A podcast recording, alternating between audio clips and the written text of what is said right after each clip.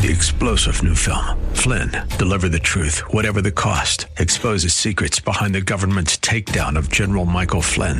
Flynn knew what the intel world had been up to. He ordered the first audit of the use of contractors. This set off alarm bells. He told the truth. He was the most dangerous person for Donald Trump to hire. They had to get rid of Flynn.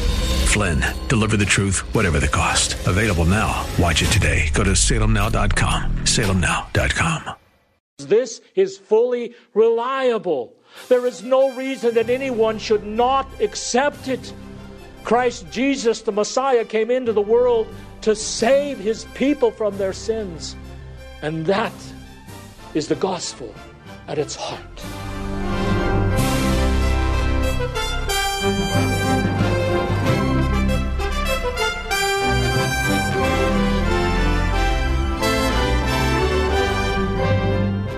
Glorious Grace and My Worthlessness. That is an apropos title for today's broadcast of Abounding Grace with Pastor Gary Wagner from Reformed Heritage Church in San Jose. Hi there. Welcome to our time together today. We are back in 1 Timothy chapter 1 verses 12 through 17. Glorious grace and my worthlessness. Here's Pastor Gary as we take a look at this amazing contrast here on this edition of Abounding Grace. I don't believe in Jesus in order to get God's grace. I am a dead sinner. There is nothing I could do before God had mercy on me. And I'm never going to have faith in Christ, and I'm never going to have any love for the living God until God's grace transforms my life and makes me a new person in Christ. For if any man is in Christ, he is a new creature. Old things have passed away not will, have passed away. Behold, all things become new. So Paul is saying, after my rebellious, ungodly life, God showed me abundant mercy. He put me in his service and made me a minister of the gospel and an apostle. The grace of God was abundantly poured out in the forgiveness of my sins, and it created within me that showed itself in love and the, in the Lord Jesus Christ. Charles Spurgeon, a great Baptist preacher from the last part of the 19th century, wrote a sermon on verse 15. And if you go to Google, you can read it. It is called The Entire Gospel in One Sentence. And it is on 1 Timothy 1:15 and boy, does it hit the nail on the head. So, Paul is expanding now what he means by the gospel, explaining clearly so you don't forget what he is saying. He says, verse 15, it is a trustworthy statement deserving full acceptance that Christ Jesus came into the world to save sinners, among whom I am foremost of all. It is a trustworthy statement. Paul is saying, My faith in the gospel rests not upon my emotions, not upon what I think about something, not upon the majority opinion of the people of the world, but what I believe about the gospel rests upon a reliable statement by God Himself through the mouth of the apostle that is testified to by the church in every age. And people have shed blood to testify to this verse. My faith rests on this declaration of God and not on any emotional state in me, he says. Christ Jesus came into the world to save sinners, of whom I am chief. It is worthy of full acceptance. There is no reason not to accept this. Don't give it a bare acceptance, beloved. Commit your whole life to it. Bring your whole heart to it. There's no reason whatsoever to question it. It is a worthy, it is worthy of acceptance and of the belief of everyone in the whole wide world. And there is absolutely no reason for not believing the gospel. And if you wait until judgment day, and you don't believe and you stand before God and you try to give an excuse as to why you didn't believe the gospel, see what he does. I had a young PhD student tell me one time, you know, I'd, I'd love to be a Christian, but believing the gospel is just it's too hard. I have so many honest questions. I told him he didn't have any honest questions. For what you do in faith is surrender. You don't question. And you're just not willing to surrender, my friend. So don't say anything to me about honest questions. This is fully reliable. There is no reason that anyone should not accept it. Christ Jesus, the Messiah, came into the world to save his people from their sins. And that is the gospel at its heart. Now let's look at a couple of these words. Christ Jesus came into the world. And there is a world of hurt in these few words. What did it take for Christ Jesus to come into the world? To be incarnate, to be conceived miraculously in a virgin's womb, to take upon himself human nature, become a real human being, suffer the rejection of his creation throughout 30 years of his life on earth, be nailed to a cross, rejected by his people, buried in a grave. That is what it meant for him to come into the world. It doesn't mean he just came into the world, that he just changed from location in heaven to location on this earth. He not only changed locations, but when he came into this world, he changed conditions. He changed from the condition of exaltation to humiliation as he took the place of us sinners and was humiliated in their place. The word world, as it means in most places in the New Testament, doesn't mean the mountains and the trees and the lakes. It means mankind in rebellion against God. It means corrupt, sinful, rebellious mankind that does not believe in God and cannot save itself. It's interesting that in Greek it says that Christ came into the world sinners to save. So it puts together here the world and sinners as belonging together. And Christ entered into this ungodly human society and took upon himself frail human fate, flesh to save sinners the phrase to save. There is a negative and positive side to the word save. In fact, that's really a big word in Scripture. Study it through the New Testament sometime. For saved means Christ came to forgive us in our sins that were keeping, that were keeping us from God. It means to save. To save means He came to save us from hell that we deserve. To save means he came to save us from the punishment that our sins deserve because we have broken God's law.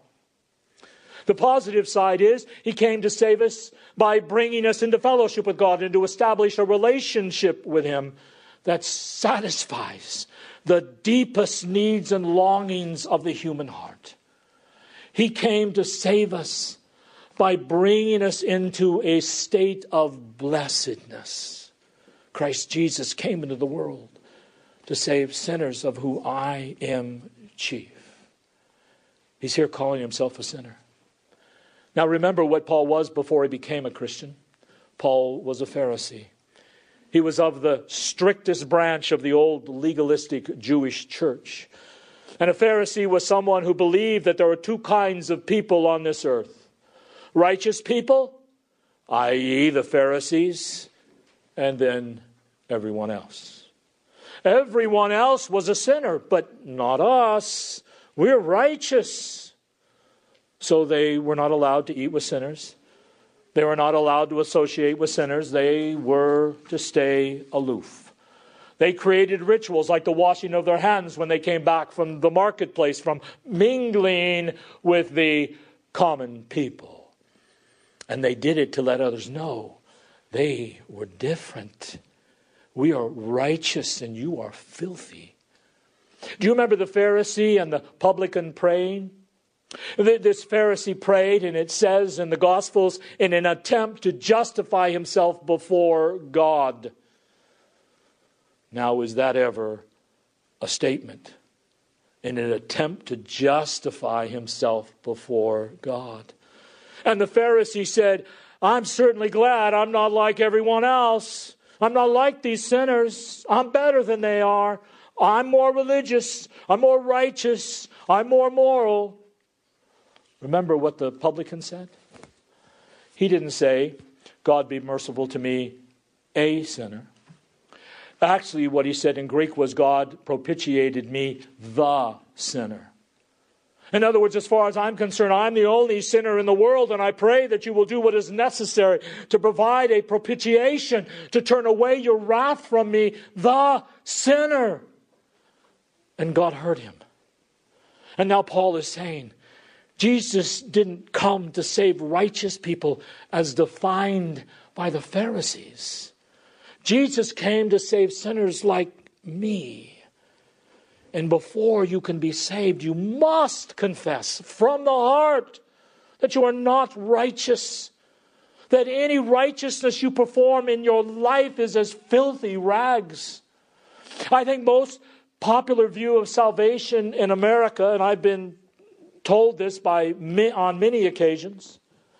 Many say, when I die, I believe as God is going to weigh the good and the bad we've done on the scales, and he, he's going to put all the bad things we've done on one side of the scale, and he'll put all the good things we've done on the other side of the scale, and whichever is heaviest, that's where I'll stand with God. And generally they'll say, Well, I think I'm a pretty good guy, and I've done more good things than bad, I'm sure. And then you have to tell them, Guess what? There is nothing on the good side at all. Everything you have ever done is on the bad deed side. And all your supposed righteousness is as filthy rags, and there is none that does good, no, not one. That no, not one is very important. Because people say, I know there's at least one good person in this world that's done good. And that's my grandma. And Jesus says, No, not one. So Paul says, You have to recognize that you are a sinner. The law has to break you down and convict you as you compare yourself to it. And it must drive you to your knees and rip through your heart and soul like a sword to bring you to humility and submission before your only hope, the Lord Jesus Christ. So when Paul called himself a sinner, that was a big deal. That is telling you how much Paul had changed and how much the gospel had changed Paul. Paul would never have said that if Christ had not confronted him on the road to Damascus and changed his heart. Paul would still be complaining in hell today, saying that God is unjust to send me to such a place if God had not changed his heart. Now, let me tell you how convicted Paul was about this. He says, Christ Jesus came into the world to save sinners, among whom, that is, the sinners that Christ came into the world to save, I am the chief. I am foremost of all. But in Greek, it is far more emphatic.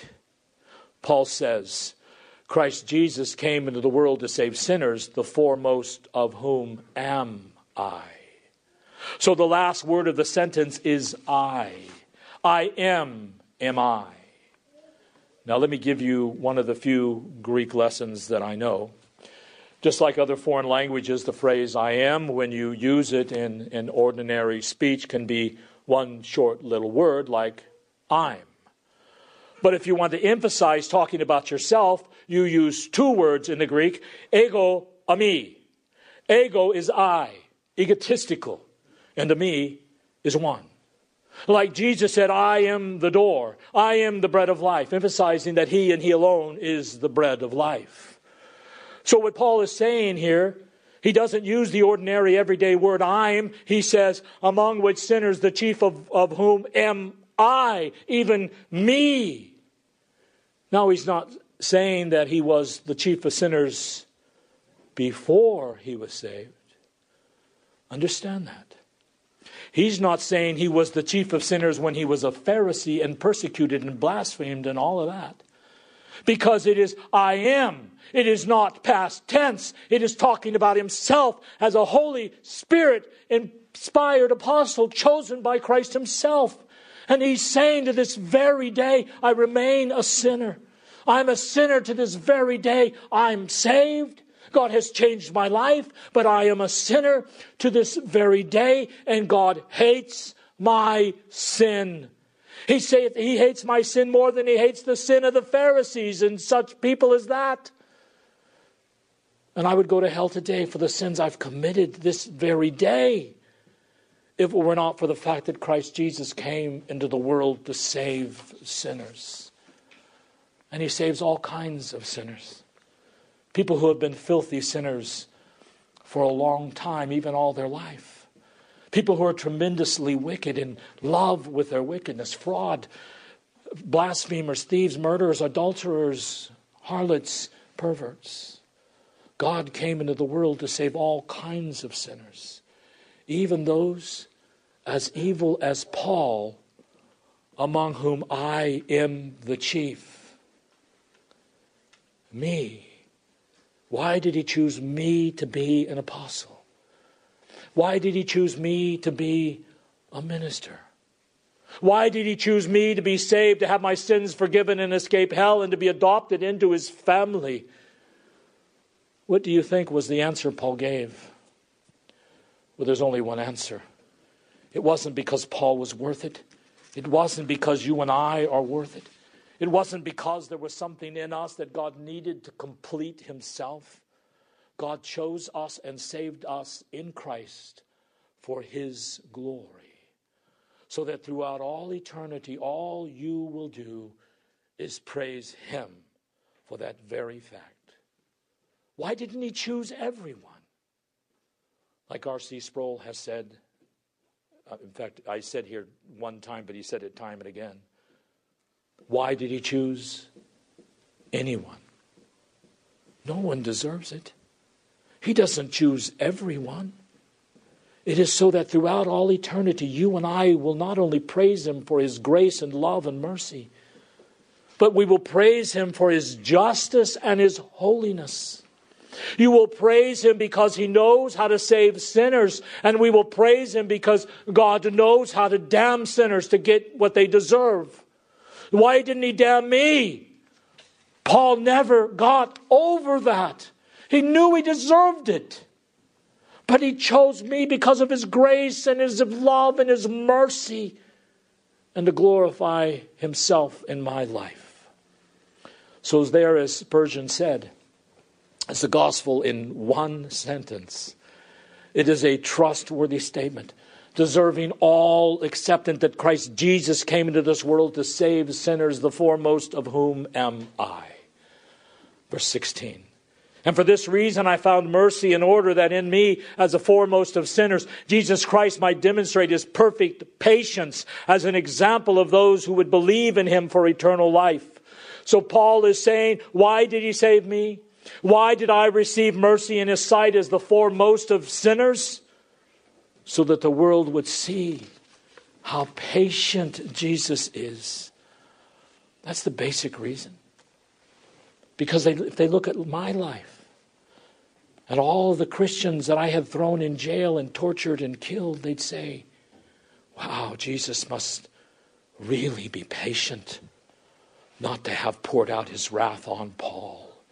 And if he didn't pour out his wrath on Paul, he will not pour his wrath out on you if you believe in Jesus unto eternal life. Then all that is left for Paul to do is to break out in praise. And that's what the gospel of sovereign grace does to you and I.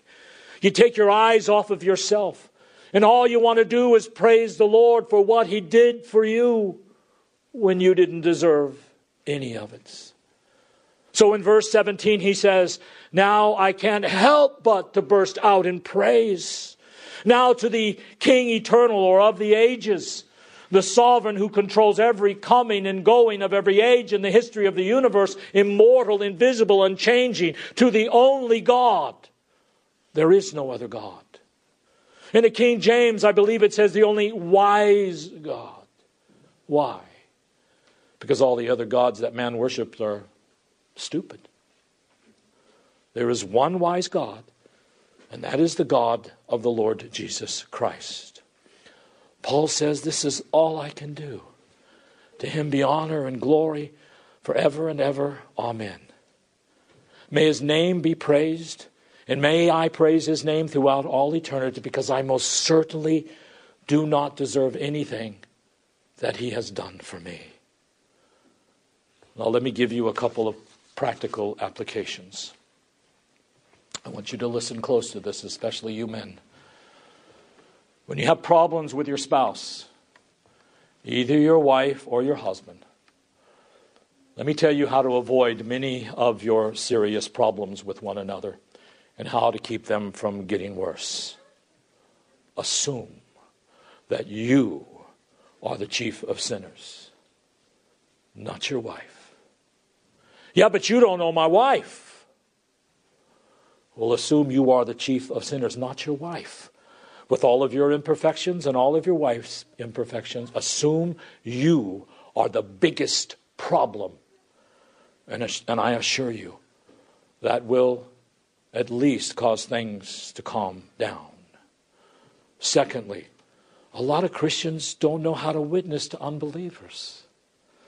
They think that it's a more difficult than it really is.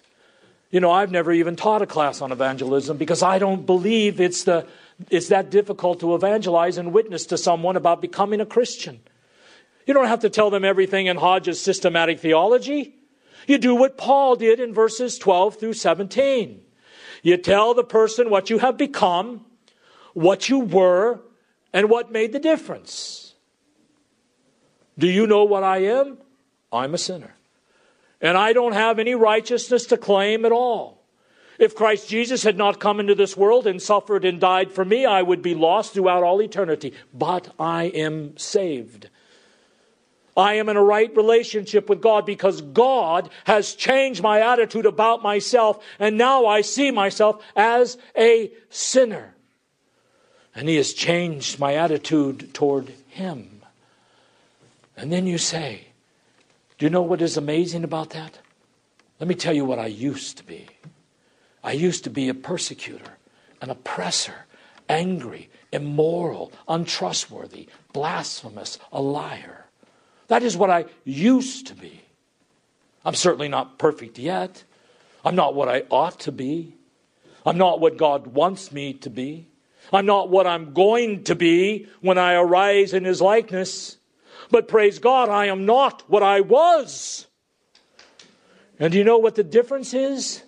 God's mercy and God's grace. Not because of anything I did or any decision I made. It is because God looked upon me, this undeserving sinner, with mercy and saved me in spite of my sin. Here is what I am. Here is what I was. Here is what made the difference. It doesn't have to be some theolo- long theological treatise. Then, as you are saying things like this, be praying, Lord, no matter how clear I make this, no matter how sincere I do this, I can't change this person's heart.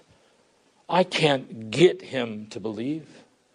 So I pray that you will use my words and my testimony, as feeble as they are, to save this person that doesn't deserve to be saved. And remember, if God saved you, He can save anyone. And that'll bring us to the end of our time today here on Abounding Grace with our teacher and pastor Gary Wagner from Reformed Heritage Church in San Jose. Thank you for joining us today. It's our hope and prayer that we've been able to encourage you in Christ and stimulate your walk in Him. To address questions, comments, prayer requests, or concerns, please call or write to us. We'd love to talk with you. 408 866 5607 is our phone number 408 866 5607. You're also welcome to visit our website. Drop us an email when you do, reformedheritage.org. Real simple, reformedheritage.org. A lot of information there about who we are.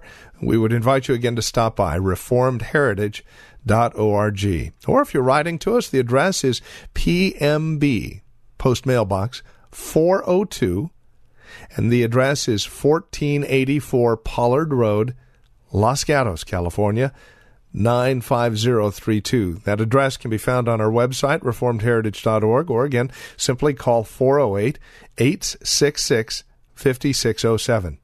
Copies of today's program are just $5. Mention today's date and we'll get a CD out to you. And please remember that we are listener supported, which means when you link arms with us financially, we're able to continue the ministry here on this station. It's a great way to study God's Word together, isn't it? And we'd love to continue to do so. Would you prayerfully consider how God might be leading you to partner with us? We'd love to hear from you. Again, won't you call 408 866 5607 or reformedheritage.org. Sunday services, by the way, if you'd like to join us, are 2 in the afternoon. We're located at Lone Hill Church, 5055 Lone Hill Road in Los Gatos. Directions can be found at our website, reformedheritage.org. Again, Sunday services are at 2 p.m. Further information can be found again at reformedheritage.org or by calling 408 866 5607. Thank you for joining us. Until next time, God bless.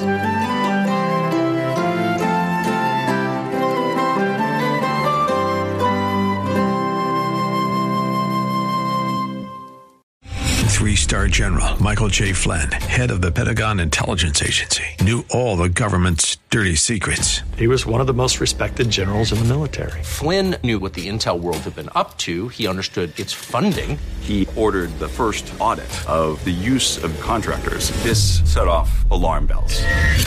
The explosive new documentary, Flynn, Deliver the Truth, Whatever the Cost, uncovers the facts behind this scandal. Flynn told the truth. He was the most dangerous person for Donald Trump to hire. I find out the worst enemy that I'm going to face in my life is right here in America. They took my assessment and they wanted me to change it. And I was like, I'm not changing it. They had to get rid of Flynn.